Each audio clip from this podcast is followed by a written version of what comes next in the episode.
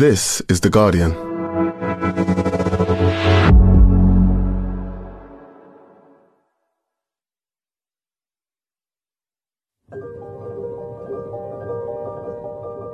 There are millions of people around the world diagnosed with debilitating neurological and psychiatric disorders such as epilepsy and schizophrenia. But modern science is still getting to grips with what actually happens in the brains of these patients. This month, groundbreaking research was published that aims to change that. A breakthrough by researchers at Stanford could provide a new way to study the living human brain, but not necessarily while it's in the human body. The work is just the latest in the ethically complex field of brain organoids, where scientists grow tiny balls of human brain cells in the laboratory. The researchers from Stanford were able to implant their organoids into the brains of baby rats. There are potentially huge benefits to this controversial research, but even so, how do scientists and how does society decide where to draw the line? I'm Ian Sample, The Guardian science editor, and this is Science Weekly.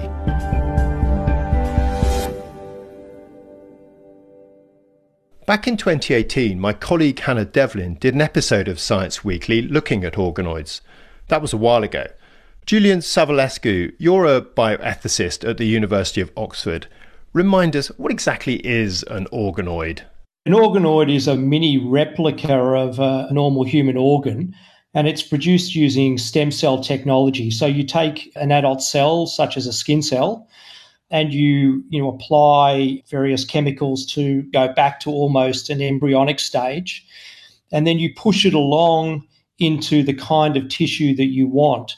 So, for example, you can create small mini kidneys, liver tissue, or indeed brain tissue, and, and brain organoids have been developed sometimes called mini brains in a dish, and they represent sort of the early stages of human brain development in an embryo.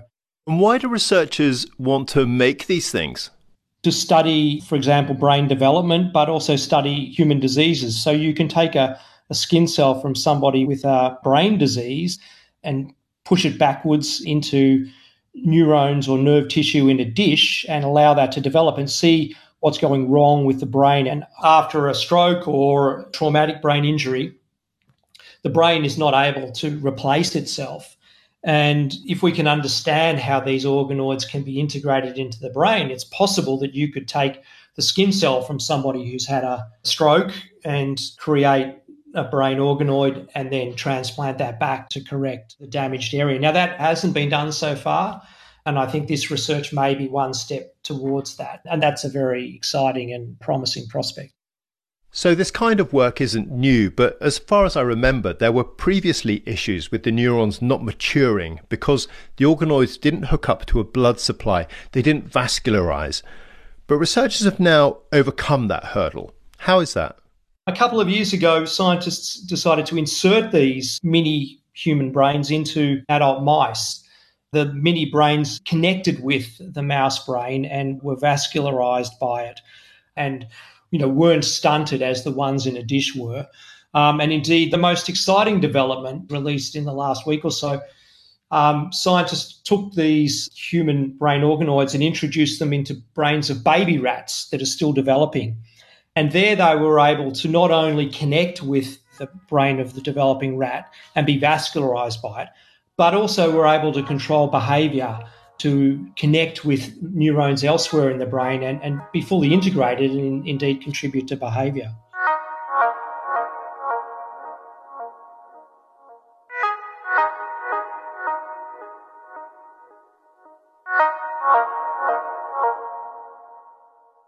I want to go through a little bit around the integration of these human neurons into the rat brain sort of neural circuitry, if you like, and how those neurons then came to be involved in influencing the behavior of the rats.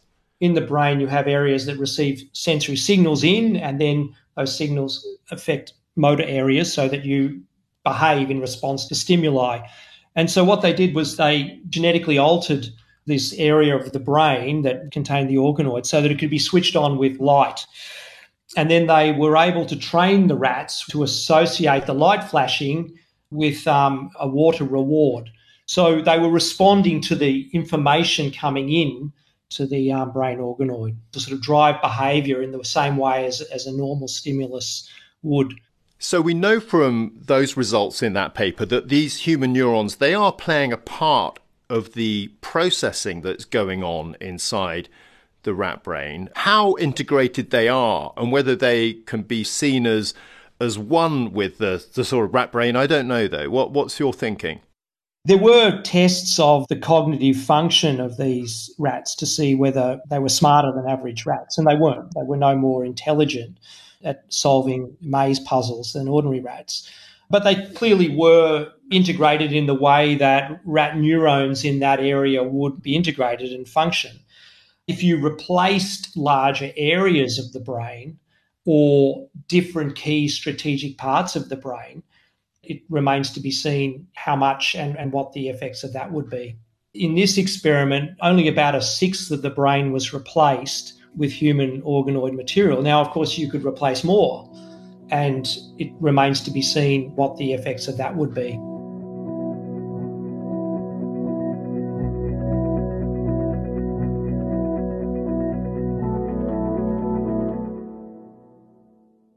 This brings us, I think, squarely onto the ethics now, but also for the future of this field. And I'm interested in how you, as someone active in this field, would even start to sort of draw the lines of where ethical issues arise. I mean, I don't know whether simply implanting human neurons into an animal is ethically difficult or whether it is if those human neurons adopt a particular type of organization or structure, or if it's whereabouts in the animal brain they go. How do you even frame all this? How do you construct constraints around it, if you like? Well, from an ethical perspective, what matters is function. For example, there was a huge movement around animal liberation when we realized that animals experience pain in the same way as us.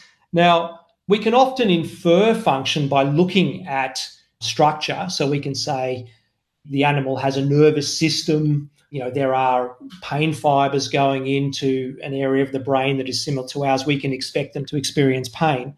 I think the problem here is we can't look at the percentage of the brain or even necessarily where in the brain the human neurons are contributing. We have to look at what the functional capacities of the new entity that we create are and respect a moral status according to that.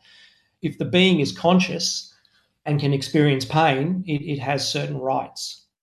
And is there a thinking that by putting human neurons into the brain of another animal, that that animal might acquire a different kind of consciousness that's sort of more towards that of a human. I mean, I'm aware these words, they just don't seem really adequate or nuanced enough to describe the situation that, that we've seen, at least in this rat work. But what is the thinking around this and how should our listeners really weigh it up? I think these are ordinary rats with some human tissue in them, but I don't think it's affected their functional status, though, you know, I'm open to sort of evidence to the contrary. And I think it's difficult to say with rat work exactly how far you could change the function, but certainly in, in primates, in chimpanzees, if you replace substantial areas of the brain, it's very possible that you could create something that has a brain that is much closer to a human than a chimpanzee. Mm-hmm. Now, the researchers were very clear to distance themselves from primate work. But the primate work will be difficult to resist because, of course, human diseases are much better understood in primates than they are in rats. So I think there will be pressure to extend this, and that will raise very difficult ethical questions. We are in kind of uncharted territory. And I think central to that uncharted territory is the moral status of the beings that we're creating. What's the current state of regulation around this kind of work where you're dropping human neural tissue organoids into the brains of other animals? The problem with legislation is it's formed at one point in time and then science evolves very quickly and then the legislation loses its grip. There's a lot of restrictions and regulation around, for example, embryos and how long you can allow embryos to develop. But there is no legislation around brain organoids that limits their development. There isn't any legislation that considers the organoid as a potentially conscious entity. So there are a lot of questions that aren't addressed by the legislation, and I don't think we'll ever be able to. I think that's why we need a much more flexible regulatory apparatus where we can deal with the technology that's in front of us and the risks and benefits of that rather than trying to create very blunt legislation.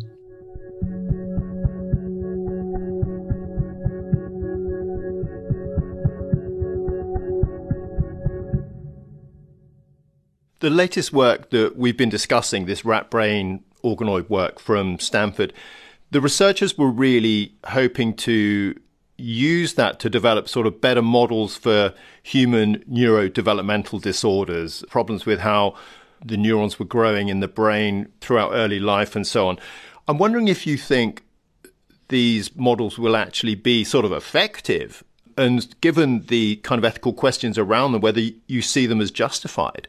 Yeah, look, science is like a horse race. Um, you know, you have a bunch of horses that start, and the finish line is life saving interventions.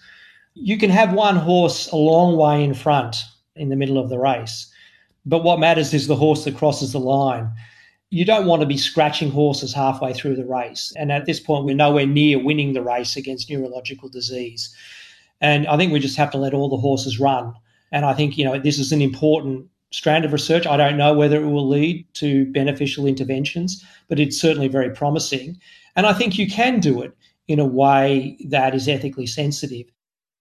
Just to wrap up, Julian, I just wonder whether you think that scientists and ethicists and others working together can actually identify lines of real ethical concern prior to running over them.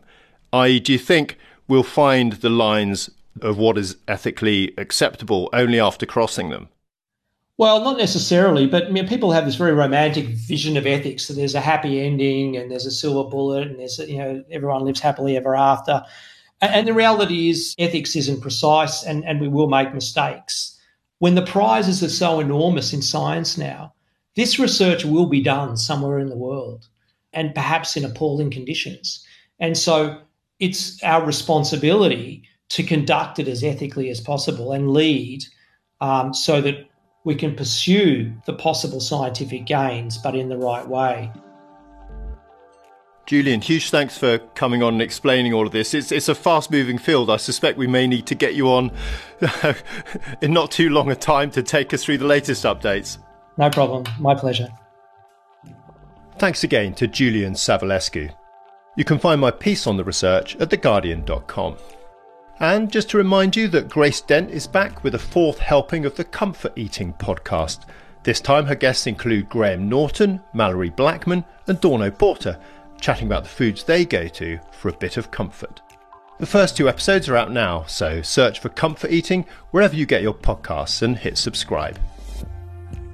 That's it this week. The producer was Ned Carter Miles, the sound design was by Rudy Zygadlo, and the executive producer was Max Sanderson. We'll be back on Thursday. See you then.